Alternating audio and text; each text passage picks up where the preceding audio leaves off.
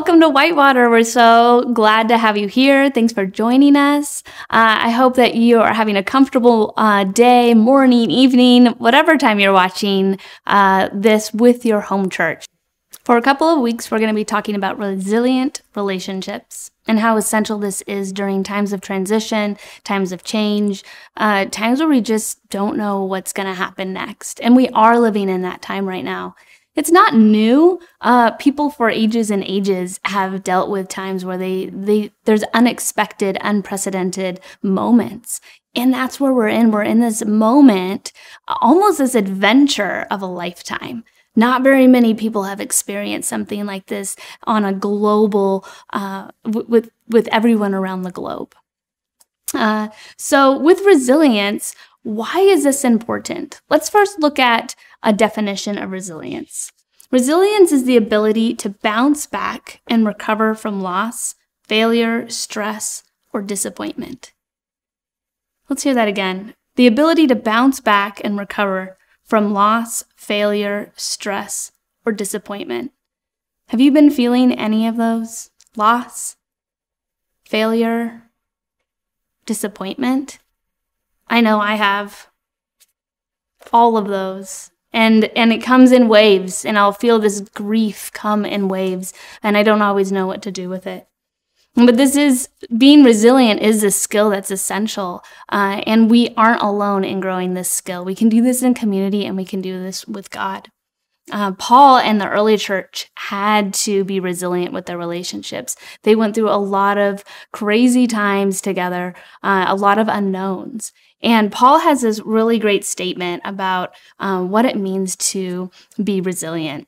In 2 Corinthians 4 8 through 9, uh, he writes, We're often pressured from every side, but we're never crushed.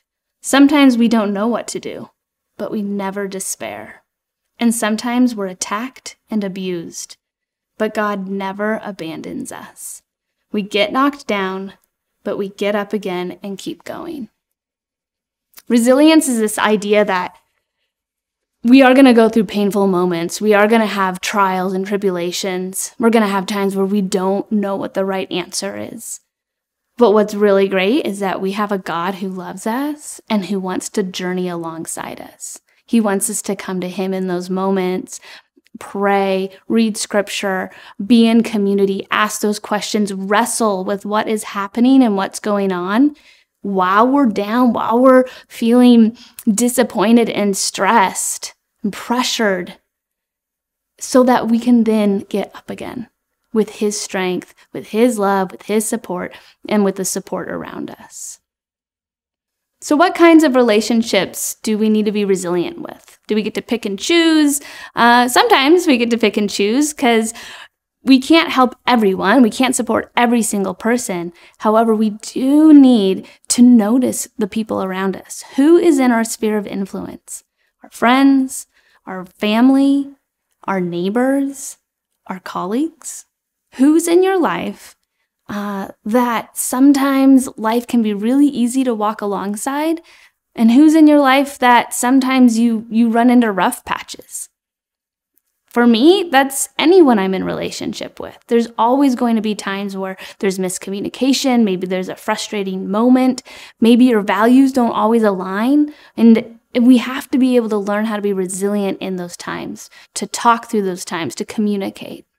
I think Jesus is a perfect example of resilient relationships, of living alongside people um, for years and years and years, people who don't always agree with one another. So the, the 12 disciples that were in his sphere of influence, uh, they didn't all come from the same background. They didn't all come from the same theology and believe all the same things.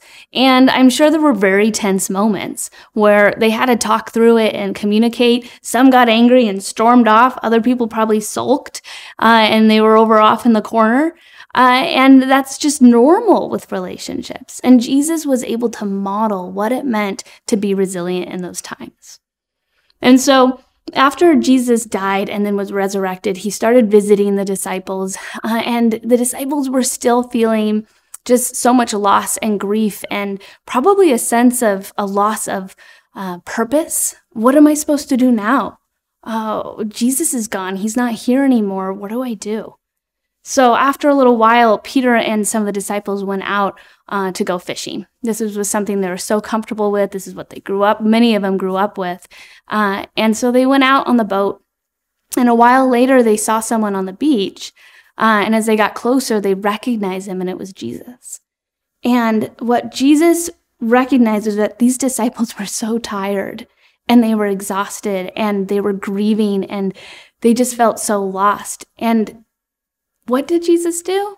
Did he lecture them? Did he tell them to go write an essay, uh, to go and uh, read more and memorize scripture more? No. Instead, he made them breakfast.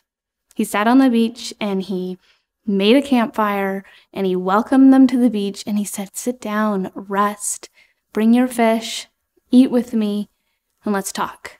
And they spent time resting, restoring, and renewing together.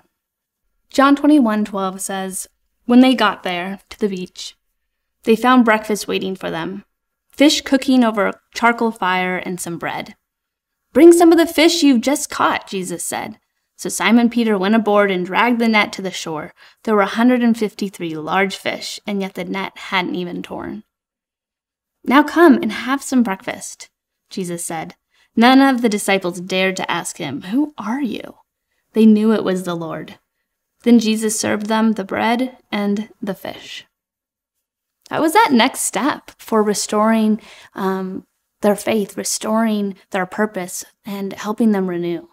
Jesus took that time to sit with them and there was they did have to have difficult conversations jesus forgave them some of them had run away some of them had um, said i don't even know who this person is i don't know jesus and jesus took that moment to just look at each of them and love them and show them grace and say you do have purpose and right now, we just need to sit together, laugh together, tell stories. I mean, just think of all the stories that they had together from all those many years of learning and unlearning and relearning uh, and journeying together.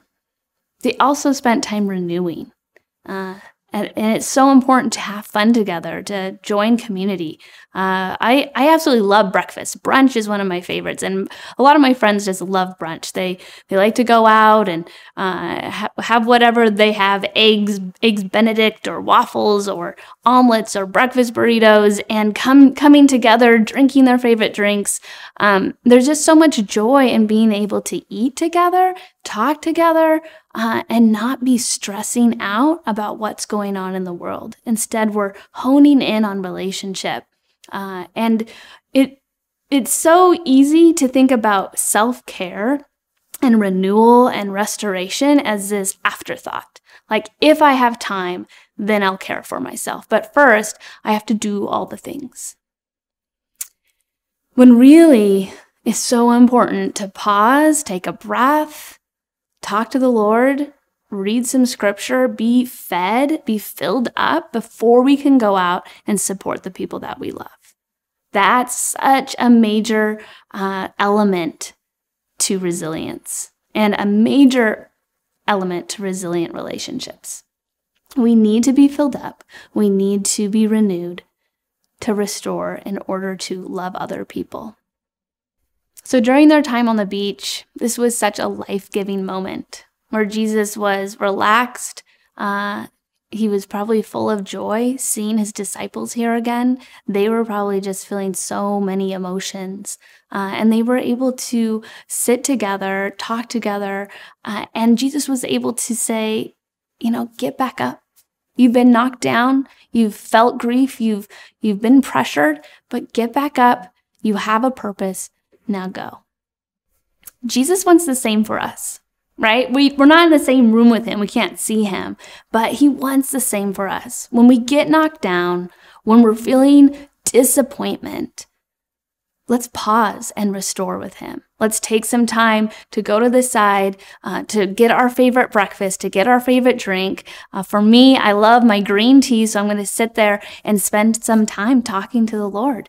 And I'm, I'm not going to just tell them that everything's fine, right? I'm not going to give them that answer of how are things going? Oh, things are great.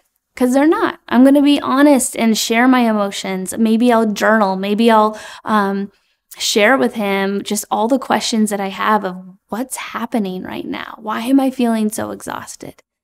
And through his words and through that time, you can feel encouraged. You can be encouraged and get back up and keep going. And part of that is restoring. And part of restoring is um, meeting with community, meeting with friends, and being vulnerable. Is going to that next level with our friends, trusting them that they are going to encourage us, that they're going to love us, uh, even in the mess, even in the struggle. Uh, and I, I find that to be really hard sometimes to want to share really what are my insecurities? Uh, I like to be seen as confident and strong, and I don't have these insecurities, but we all do. And they're in different areas. And so, if we can share that, people can speak truth into our lives. People can point out our uniqueness and our gifts and our talents because God's given each of us something special to give to the whole world. When we're vulnerable, that also allows other people to be vulnerable. They see us model it and they they think, "Okay, if that person can share their heart, then maybe they'll listen to me. Maybe I can also share about what my struggles are or what my joys are, my hopes, my dreams. Maybe they won't laugh at me." Right? And so it takes that that risk of possibly being laughed at, but most likely not being laughed at. People are going to take you seriously and want to encourage you and see you be successful. So that's a big part of restoring is listening, seeing other people, uh, letting other people see you. Another area that Jesus modeled for restoration is serving others. He invited them to the beach and he made them breakfast. So simple. How often do you get to do something with your friends that you can serve them and it's very simple? It doesn't have to be big. It can be, hey, come on over to my porch. We'll be six feet apart. We can wear masks if you want, but let's come together and just, you know, enjoy one another's company. Bring your favorite drink and let's sit together and talk. Jesus also modeled renewing our relationships with God, with others, and with ourselves. Self care can easily be pushed to the side. But think about your holistic self care. How are you doing emotionally? How are you doing spiritually? How are you doing physically? Sometimes it's stepping back and going back to the basics. Recently, uh, I started just jotting down in a journal what I'm eating and how much I'm drinking. Right? Am I hydrating? So, am I getting my green vegetables? Uh, how many hours of sleep am I getting? How much water am I getting? Like, this is uh, foundational to living a healthy life is being able to uh, be sustained so that you can have the energy to be in community with other people so what are your physical needs right now spiritually are you checking in with god it can be an ongoing conversation throughout the day. It doesn't have to be this big, elaborate, uh, two hour moment in like a closet of your house, right? It can be this ongoing conversation, uh, a moment of breakfast and tea with God, uh, checking in, letting Him know how you're doing, and then hearing from Him to be encouraged, to be filled back up so that you can go out. And then also emotionally our culture it, it, it's a struggle to actually talk about our emotions. We're used to these you know these just these few emotions that we talk about. Oh i'm feeling angry i'm feeling sad i'm feeling happy right? But what's the next level of emotion? And i encourage you to take two minutes to breathe. You can close your eyes or lower your gaze and check in with your heart. Check in with how you're feeling emotionally. And whatever you're feeling, there's no need to judge it. There's no need to push it off to the side. Instead, acknowledge how you're feeling and then move forward. So much of the time, acknowledgement is what we need. And right now, we need acknowledgement from ourselves, from others, from God that how we're feeling and what we're experiencing is very real and we're not alone. My grandma and grandpa are such an, a great example of doing self care. They would drink coffee in the morning, spend time with the Lord, praying together, um, talking about what their struggles are. And they would take naps in the afternoon. And they still were able to be relational and get everything done. It was incredible. It was like the more time that they spent being intentional with filling up and um, giving their their attention to self care and to listening to the Lord, the more time they had to be relational and to love on others. So they would spend time just the two of them or on their own, reading scripture, drinking their coffee, taking their naps, and then they'd also spend time with friends, telling stories, laughing, just just gaining the sense of renewal. The last part of restoration and renewal is to have fun, be creative, um, go outside, be in nature, be in this beautiful world that the Lord made, uh, and enjoy it with people that you love being around. Building resilient relationships takes practice. It's not something we can do overnight. Uh, but I encourage you to take a moment to think about how can you restore and how can you renew on, on the daily, on the weekly, each month. How can you check in with the people that you love, the people in your spheres of in, influence, uh, to build that resilience, even when you feel knocked down, even when you feel trampled and exhausted, and you just don't know what's going to happen next. So I have a couple questions for you to talk about with your home church or to reflect on during the week, to journal about.